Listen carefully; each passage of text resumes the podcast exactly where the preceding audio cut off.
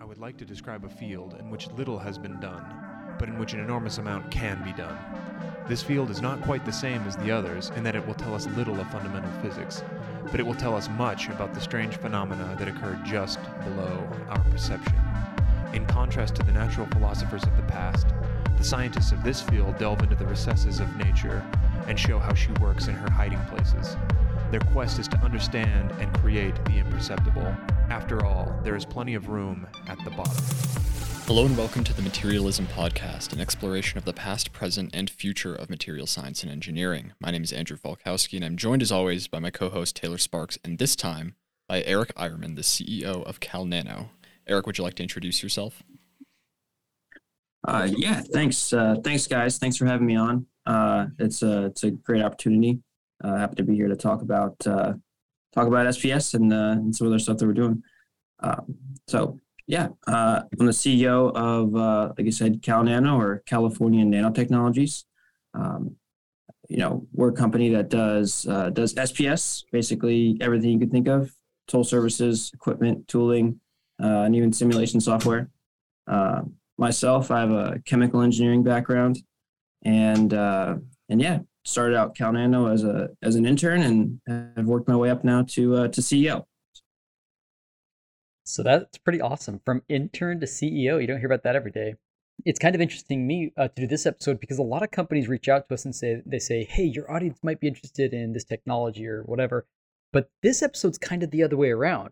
I've been using your company as a service in my role as an academic for quite a bit longer than even the podcast has been around. So we are delighted that we could make this episode work. Now, if folks haven't listened to our previous episode on so-called spark plasma sintering, that's episode number 35, maybe pause this, go listen to that, and then come back to this because today's episode is uh you know, it's building on what we did, what we talked about last time. So Eric was obviously he's a listener to the podcast, which we think is fantastic, and he reached out to us and said, "Hey, there's been some cool advances in moving this technology out of the research space where they're testing and proof of concepting it into actual industry and let us know about some really cool technologies that have been happening since then. Um, so, Eric, you know, in your discussions with me, we talked about things like ultra fast high temperature sintering. We talked about degas mode, fast cooling mode, different shapes, different waveforms, the size and shape of these things getting absolutely wild, maybe bringing cost down. So, we would love to get into all of these topics and more with you on today's episode. Yeah, that's going to be great. There's a lot of new uh, innovations uh, that are happening now in the space, um, and it's going to be uh, great to uh, discuss all of them here. So, what's something that you are most excited about uh, in the field of electric field assisted sintering? Uh, I would say the the size and the scale up. Um, that's probably the most exciting for for me, um, just because it has been you know traditionally used and seen as an academic tool. Um, and now to see uh, companies uh, using it to make parts that are, you know, up to two feet in diameter, um, you know, large plates, and now even exploring, uh, you know, making tall billets, and then you know, on top of that, complex shapes. You know, that that sort of stuff is really, uh, really exciting, um, and I think it's really going to push the technology forward into uh, into a lot of different applications. Yeah, so one of the times I learned about this was on a, a grant from Idaho National Labs, where we were helping fabricate some of their materials. And these were high entropy alloys. And they said that they wanted to test them at large sizes. And I assumed that meant like, oh, maybe they're going to go like an inch or two. And we had you guys making for us, God, what were they? 80 millimeter tall and 80 millimeter diameter pucks. That's big. That's like a coffee mug big. Like these were way bigger than anything I'd ever made before. And that sort of shocked me so now for you to tell me that actually there are tools out there that can go up to half a meter, right, is absolutely mind-boggling. Yeah, yeah, it's really uh, it's really exciting. Yeah, yeah, I remember us making uh, making those parts. Um, yeah, and that, that was pretty that was pretty cool with the with the high entropy alloys. Um, be able to make those parts that size, and and even our system can go up to uh, you know about 150 millimeters in diameter or so. Um, so so then to to look at these other people like, like Idaho National Lab now, who has the machines that are making you know 600 millimeters of Yeah. uh, of size is is kind of it's almost mind-boggling, but it's uh, it's, it's really great And it's a big deal too, right? Because it's one thing to just be able to make these this material with, you know, getting close to its theoretical density and having these great properties in terms of its microstructure. But if you can only make these small little pucks that are only good for characterization, maybe micro hardness testing or or something like that, um, you know, it doesn't really do any good from an industry perspective. And so, actually being able to achieve things of, of greater size starts to bring it into uh, the realm of possibility and into potential applications where those properties can be harnessed. So one question I have with this, yeah, I think back to when I was an intern, way like 20 years ago. I was working at Ceramatec, and I remember for I don't even remember what application it was, but they wanted to make this ceramic rod that was an inch in diameter, and I think it was nine inches long. And we, you know, obviously the right thing to do is to isostatically press that, but for some reason they were like, "Hey, just try and uniaxially press that." And I tried, and like we went to I don't know what a typical like 100 MPa or something, and we go to unload this thing, and it's like pure powder inside. Like it is not compressed at all. And now, obviously, I take my ceramic engineering courses and I learn about the die wall friction and how this is going to then reduce the pressure, the compaction pressure of the stuff in the middle of your die dramatically. How are we not getting those same sorts of problems as you scale up to really big components? Or is it the case that there's really big heterogeneity in those components? Yeah, so there's definitely you're definitely still seeing those issues when you're getting too tall. So when you get that aspect ratio where that height is is really getting up there, um, you're still seeing those same things. I mean, the few of the things that you know we've done is is basically be able to control your um, your thermal gradient. So you're you're getting the uh, you know you're getting the center to be able to uh, you know densify or, whichever you know kind of uh, part of the uh, you know longer piece that you're trying to densify. Get that to one part to densify sooner get that hotter and then everything else can kind of sinter um, you know around that. So that's kind of one of the ways that we've been uh, been able to mitigate some of that stuff. But talking for that kind of aspect ratio you know one one inch to nine inch that's still definitely a, a challenge to be fair, it was a really bad idea at the time. I think it still is a bad idea. But that was an illuminating moment for me to realize that that the geometries are not all possible, right? Because of things like that wall friction. So tell us about CalNano. How did you guys get involved in this space, right? So have you always been a sintering company or did you do something else and then move to this? So yeah, so uh, it's a funny story. I mean, about over a decade ago, we just kind of stumbled into uh, into sintering into SPS technology. So we're producing a uh, a nanocrystalline material with one of our other technologies, uh, cryogenic milling. Uh, you know, basically a process you're taking powder and you're you're making nanomaterial. Could be particle size or it could be actual like nanograined, nanocrystalline. Um, and we needed a way to consolidate it. So without compromising the microstructure. And so we found SPS. It was an effective tool to do that. And so we did we we bought an R&D system. It wasn't really until 2016, 2017 that we got really all in on on SPS. Um, and that's when we bought our big system that we have now that you know we've done work with with you on. Um, and uh, and like I mentioned, that goes up to about 150 millimeters diameter. Um, and yeah, from there we've just continued to grow the business, grow out the the network of uh, of customers, a lot of R and D work, um, and, and, really now our goal is to um, transition uh, a lot of this R and D work that we're doing into into manufacturing, into commercializing the the technology um, in, in all the different industries that we're working in. That is super cool. So you've uh, in our discussions, you've told us that they're actually not only getting towards larger, but you've also mentioned that they're starting to move towards other shapes, even maybe net shaping. How on earth do you do that? Because anybody, I'm guessing, who's done SPS has been a cylindrical die. You know, you wrap it with the foil, maybe you put the foil on the top and bottom. You've got a sort of penny shaped sample. How do you do anything other than that? Yeah, well, that's definitely the standard, um, and that's that's what you primarily work with, especially in anything that's research or you're making test samples. Um, but when you go to more complex shapes, uh, first thing you could do is is tooling. So making, you know, basically getting your tooling CNC'd or specialty made where you can get you know dome shapes, you can get lenses, you can get tubes, that sort of thing. Um, as you get more complex, there's new techniques uh, you know happening now where they're combining uh, you know a 3D printing or binder printing, uh, binder jet printing process um, where you can uh, you know make a either an inverse mold um, and then you put that in, you load powder around it. Um, there's there's methods where you're um, basically putting in powder and then you're putting a sac- some sort of sacrificial layer or like a, uh, a separation layer in between and then powder goes in and then you know one side's the you know just kind of your excess stuff and then the other side is your um, actual part. Um, and so there's a lot of uh, a lot of work being done in that in that area. Um, still still definitely uh, on the developmental side but um, but it's it's it's promising. These aren't trivial shapes either. I think you sent an article um, by out of the University of Toulouse in France uh, by Charles Manière, and they they demonstrate that they're able to use SPS, you know, not only to just fabricate things like spheres or um, sort of polygons and shapes with, with, lots of different edges and contours. But they even go so far as to manufacture a complete uh, turbine blade using a single SPS.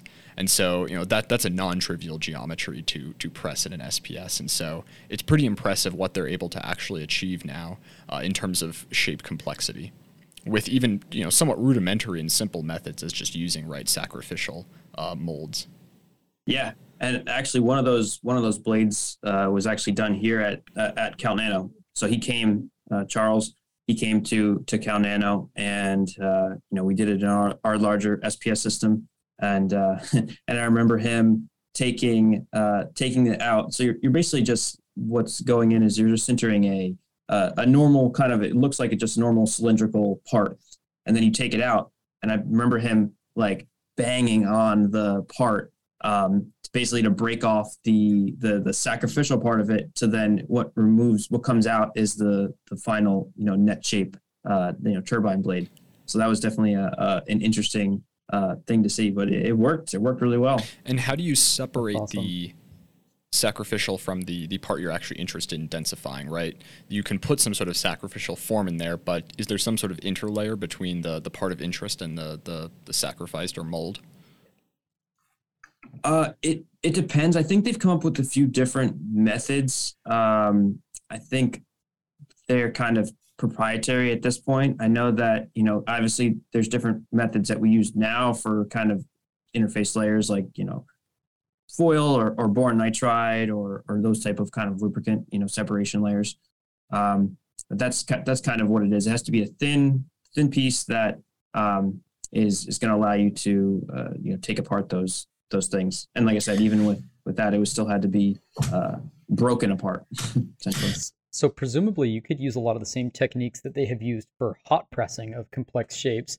Um, the only thing that comes to mind of concern is here you have to have electrical conductivity. Are you just getting that through the die, or is there an attempt to try and influence net shaping with respect to conductivity of the powder itself? Uh, it's it's definitely a combination of both. Um, you know, what first the first thing you want to try yeah is just using a kind of things that are done at hot pressing and you know regardless of conductivity you just get um, you just get the you know heating through the um, through the mold. And you know you still have the advantages of uh, really high heating rates and um, you know electric field that's that's being generated all that sort of stuff. Um, but yeah as the kind of things continue developing that's definitely something that needs to be that's going to be kind of work, worked on and looked at is how to keep that uh, benefit of being able to conduct, you know, when you're using conductive powder to get that current going through the entire thing. So one of the innovations that I've become familiar with is the the ability to degas mid process or shortly after the process. What's really the motivation behind that? Uh, the idea there is for uh, for for powder purity. So if you have any uh, type of material that is you know i'm sure you guys have seen in in the sps process you know when you're when you're starting to ramp up uh, you know you're seeing that uh, that outgassing that vacuum spike um, during uh, during the heating process.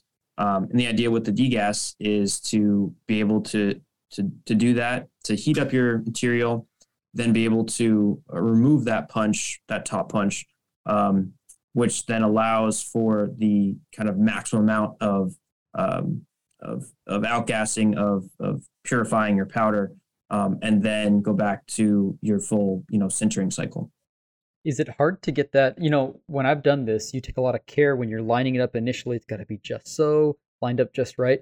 Now you're saying you're going to actually back that punch out and then you're going to reinsert it. Do you run into cracked dies or misalignment issues by doing that? It's it's definitely possible. It's definitely something that you have to really take care to to make sure you're you're all properly aligned. Um, but it, it if done done well and and you you set yourself up your tooling up right then it, it, it can work really well so is this a new technique that your companies are well first up maybe i should back up and say are you guys selling machines or are you selling a service with machines made by other people what where do you guys fit in this dynamic Sure. So we represent a uh, a company. Uh, their name is uh, is Suga, um, and they're a Japanese SPS manufacturer um, have some of the best people there, kind of some of the originals um, that developed like the the uh, the big tunnel type systems over in Japan. Have decades, you know, of of SPS uh, experience, um, and so we are their North American uh, distributor. And so we will we do we, we essentially sell machines here in in North America for them. Um, so that's that's our business in terms of the on the machine side. Um, and then obviously our other business is, is toll services like you know kind of we we've you know mentioned there that you know we take material from from customers and we will uh, sinter it for them using uh, using SPS. Okay. So what any other so obviously one advantage of degas is you get rid of impurities. Are there any other advantages to that mode? And is that novel? How long has that not been around for a while or is this a new thing? Uh, this is a new one. Yeah, this is a new uh, a new development uh, on uh, from Suga uh, on their kind of their their lab scale systems. Um, and yeah, I think the difference is being able to um, have it where you can take out kind of in situ during the the sintering process and then and then insert it back in. So to do that, the top punch must be fastened in some way to the upper piston. Um, how are you doing that? Uh, yeah, so it's it's mounted. Yeah, so it's mounted up to the uh, to the to the the spacer above it. Um, typically with uh, you know something like uh, a, like bolts, you know, graphite mm-hmm. bolts, that sort of thing. So another innovation I've seen out of your flyers is this idea of fast cooling mode. That ha- that definitely captures my attention because everyone talks about like oh SPS or you know it's so amazing you can sinter materials in five minutes or in ten minutes, but there's this huge but it still takes like two hours for the thing to cool down. And even then, you're taking it out at such a high temperature, sometimes it's oxidizing, right? So, and that's with like water cooling running down to the pistons and the ramrods. So, how on earth are you guys doing fast cooling mode? So it's uh it's basically where you're uh, taking usually you know inert gas and you're basically blowing it directly onto onto the molds or onto the punches or any combination of that um, and blowing that cold gas is what is allowing you to kind of enhance the the cool down rate. So it's it's nothing as fast as say like a quench or or anything to that extent, but it does have a uh, kind of can have an appreciable benefit in terms of the the cool down rate. Some ballpark numbers for us, like so for in the past when I've gone to say 1200 C, it might be one or two hours with a you know coffee mug sized die. With this cooling, what sort of things could we expect to see? Uh, somewhere half that. Yeah. That's way cool. And it, and it really depends on the, you know, exact geometry of the die. And, you know, obviously there's factors in terms of how fast you can actually cool it. Is your sample going to crack? You know, there's, there's all those things to, to take into account. And there's huge benefits to cooling faster, right? I mean, that residual heat is going to contribute to grain growth. Uh, which can you know you know offset a lot of the properties that are that are desirable in SPS, right? If you can achieve nanograined um, materials early on, but then during the the cool down cycle, those grow to be a little bit bigger. That's not ideal, and so being able to cool faster makes a lot of sense there, and gives it certainly an advantage over maybe hot pressing, which doesn't cool down nearly as fast. Yeah, yeah, exactly. And then same thing, yeah, for hot pressing, you know, comparing it there, obviously the the heat up rates, you know, play factor. So um, definitely has advantage when it comes to um, you know keeping those uh, that nanocrystalline structure. I suppose another way to cool things down faster is just to reduce the amount of mass in your die. Of course, as you move to thinner and thinner walls, then it gets weaker, and these things are already breaking pretty regularly. But I guess you could use stronger materials. I know there's die materials, silicon carbide, and others. Uh, I'd be curious to see what impact that has on the ability to cool things even faster. Is using just less thermal mass, right, around the, the component. Oh yeah, yeah. There's definitely uh, been developments in terms of uh, different different toolings, and uh, and obviously the the material the tooling that is going to have the kind of want to expel heat the most is going to be the one that's you know going to going to cool down the fastest. Are there surface treatments you can do to these? So essentially, what you're doing with blowing gas is you're you're adding convection to what used to be a conduction problem, right? Are there surface treatments? So this is the I'm a material scientist and not a mechanical engineer, or maybe I would know the answer to this. But are there also surface treatments you could do to sort of maximize the way that blowing this gas on it pulls heat off of these things? Uh, yeah, yeah. I mean, there's there's ways basically of um, you know, kind of aiming the the gas and how you how you know how you have to determine how fast you want to kind of uh, pressurize it and um, you know, like I said, exactly where it's aimed, the angle, that sort of thing. So that's all. You know, it, there's a there's a basic way that you're just basically just you know getting gas on there, and that's going to speed it up. And then uh, as we kind of continue to work on the the process, you know, we'll figure out what's going to be the, the most effective. So, what role has modeling played in, you know, determining how you're going to optimize these things, or, or improving your understanding of certain processing conditions, whether that's just in fast cooling alone, or maybe in just the design or operation of these systems in general? So we have uh, we've only kind of uh, I'd say dabbled in modeling. Uh, really haven't had the, uh, the, the personnel in place to do a lot of work in say COMSOL to make our own thermal modeling. But we have now teamed up with uh, with a company called Gemini over in France, um, and they've made a, a, really simple to use kind of thermal model. Uh, you know, you can see thermal gradients. You can you know you can see tooling stresses. Um, but that's that's definitely a, a big uh, going to be a big component now on how you can uh, determine what's what's happening in your uh, in your system. Um, an example I like to give is we had a uh, we had a boron carbide project we were working on, and uh, we are getting to a temperature and we kept melting out, and we just had no idea why. Uh, and and so then we ran it through the the simulation, and we saw that actually at the center of what you know we were reading obviously you guys know we're reading at the the die wall um, you know just inside and what we're getting at the center was actually just above melting and when we brought that temperature down just 25 degrees all of a sudden no melting everything was great but the and then the, the simulation showed exactly that and so kind of that's how we're looking to use this the, the simulation software to, to give us a better indication of uh, you know how to do those sort of things that's huge because so much of it is just trial and error. When I've used these tools in the past, it's like, ah, we had a ton of flash. Let's try and go a little bit lower. Uh, it's a huge pain, especially if it took if it took a lot of effort to synthesize the powders to start with. You can't just like blow through 20 grams with trial runs. So being able to simulate that is pretty awesome. Yeah, yeah, and that's the that's the whole idea. And, and with this tool, it's it's really cool because it's it's so simple to use. I know that I've talked to other people um, like you know, kind of in your position in the past that of using COMSOL. It's it's a it's a real hard to set up, and you have to have someone that knows the software and and be able to set up design of experiments and all that. Um, with this one, I mean, you can set it up and uh, you could set up your uh, experiment in a few minutes, and you let it go, and then boom pops out your kind of you know nice uh, nice diagram of thermal gradients and you know all that uh, the tooling pressures and that, all that stuff. So another thing listed in your brochure had to do with selectable waveforms. I'm a little more skeptical about this, and I'm curious what you think are some of the big advantages that come from tunable waveforms. So in our last episode, we talked about whether or not uh, you know electromigration or anything of that nature is really playing a prominent role. So when it comes to waveform, what sort of advantages do you see with a tunable electrical waveform?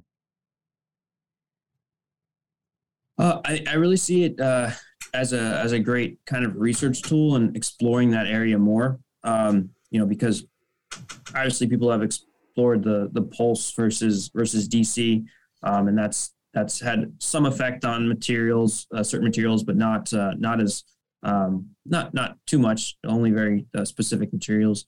Um, but then the other wave, you know, like a full waveform, that really hasn't been explored as much. So uh, I think it's going to be very interesting to to certain um, certain researchers um, to see what kind of effect that that has on on their material material properties, um, you know, electrical properties, that sort of thing. So in other words, we don't know yet, but now we can at least look, right? Now we have a way to look. Yes. Yeah. Exactly. Fair enough. That's fair enough. That's the idea.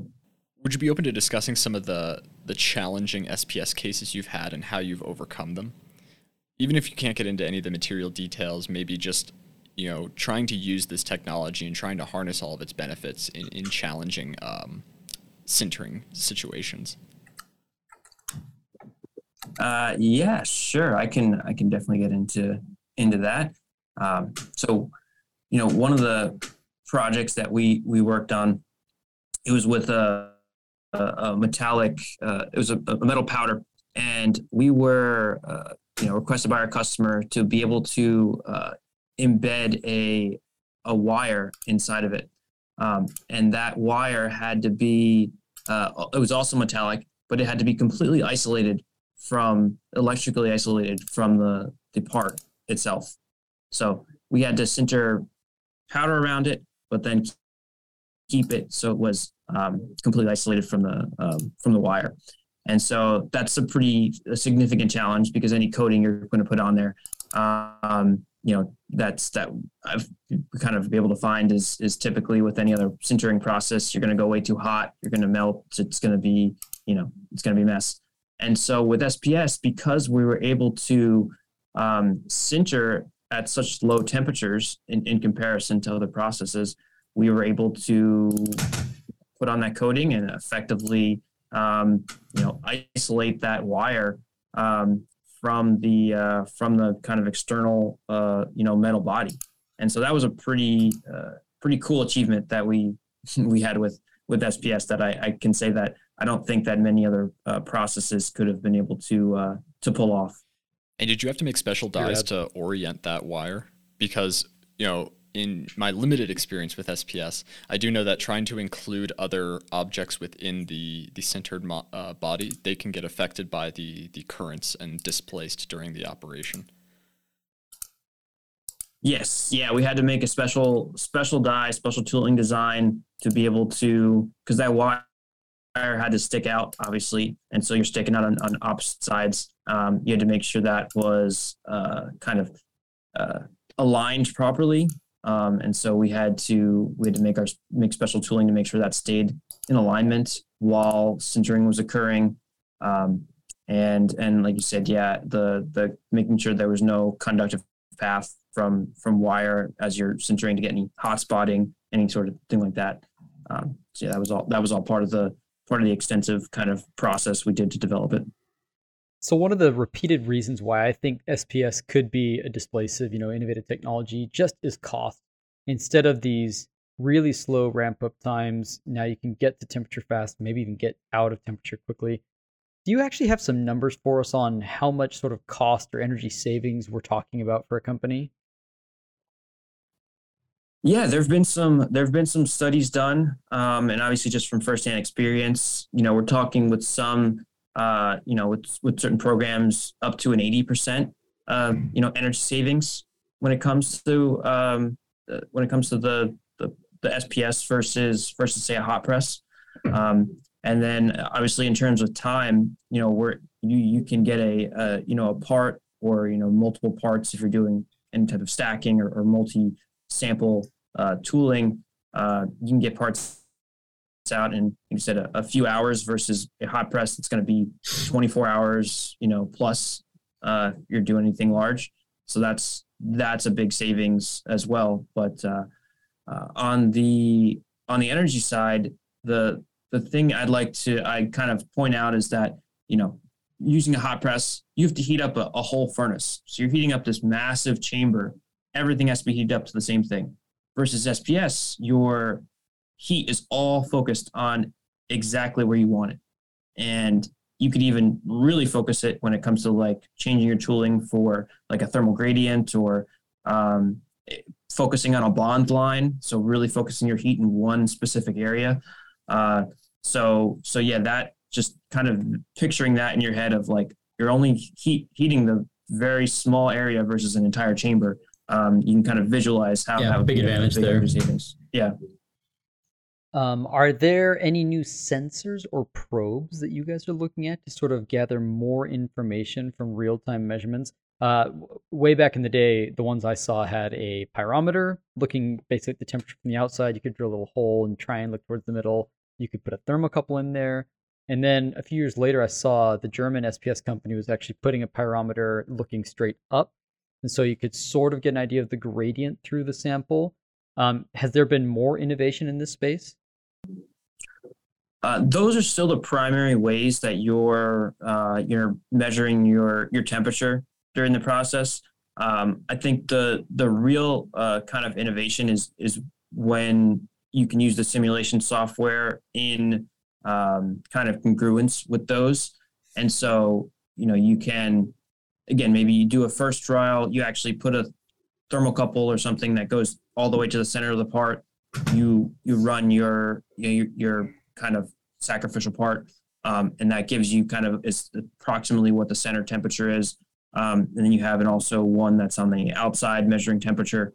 Um, and then from there, you can use that data with the simulation software to then kind of predict how things are going to happen, um, you know, for different things moving forward, you know, with that with that particular material. Um, but in terms of new sensors or probes, uh, right now that really hasn't been a, a, a big focus that I've seen uh, in the community. You kind of mentioned that there there is some trial and error to it. So when you're given a new sample, some client comes to you um, wanting to to make a new material or, or have that SPS how much of it is trial and error versus applying your own previous theory and, and sort of knowledge about um, SPS and, and just experience with what sort of failures can occur? Uh, very dependent on exactly what material they're coming to us with. Um, if it's something that's the same or similar to what we've done, then then yeah, we will be able to use kind of previous work uh, when it comes to parameters, temperature, pressure, uh, hold time, that sort of thing, and be able to uh, quickly, typically get to a point where we're getting to um, to full density or you know whatever properties they're they're looking for. Um, if it's something more uh, kind of nuanced, you know, it's a really novel material, then that will be more trial and error. That will be more um, kind of first, you know, using our SPS in in uh, you know what, what we call a manual mode and basically just watching displacement um, and watching the curves as we're increasing temperature. Um, and that will give us an indication of how's displacement going, when does it level off, do we start to see any sort of expansion, any melting that occurs, and then from there, you know, our kind of expert operators can gauge, you know, in a few runs, you know, how uh, where kind of the optimal level is, um, you know, after after analysis of the part. So uh, here's another question for you, Eric. I, I'm curious what sort of fields or industries you feel have been sort of dramatically transformed by the advent of SPS. So, uh, big one is uh, is high entropy alloys, uh, refractory alloys. So, um, you know, these materials kind of background on on those. Obviously, they're they're metallic materials that are really resistant to to heat and to wear. You know, so they're they're great for extreme environments you know, think hypersonics, think space, nuclear applications. Um, but because of the high melting points of them, um, you know, they're hard to really hard to process. But SPS is proven now to be a great tool. Kind of as you mentioned earlier, you know, that we did the work with uh, with INL um, to be able to to sinter those, and um, and so it's it's something that is in the transformation process i would say because those kind of materials are, are pretty pretty new um, they're still all being developed um, but i think that's a big one that is is going to use sps for for a long time to make these kind of next generation uh, advanced materials going forward what do you think the future holds for this technology is it basically done being innovated or is there a lot more to be done Oh, I think there's a ton more to be done. I think there's a, a lot of uh, innovation. You know, it comes to the the complex shapes, um, comes to expanding the technology into into manufacturing. So um, that's going to be a whole new challenge. You know, when you're as we're getting now, um, you know, there's only a very small amount of uh, companies that are using it in in any type of real like high volume manufacturing uh, applications right now, and so a lot of innovation is going to have to be done there. Um, you know, utilizing other uh, industries, other kind of uh, things like that are already be being done, like hot press and high volume, but using that to be able to um, to to make these advanced materials with SPS, but also in a in a you know high volume manufacturing um, you know, sort of uh, sort of area.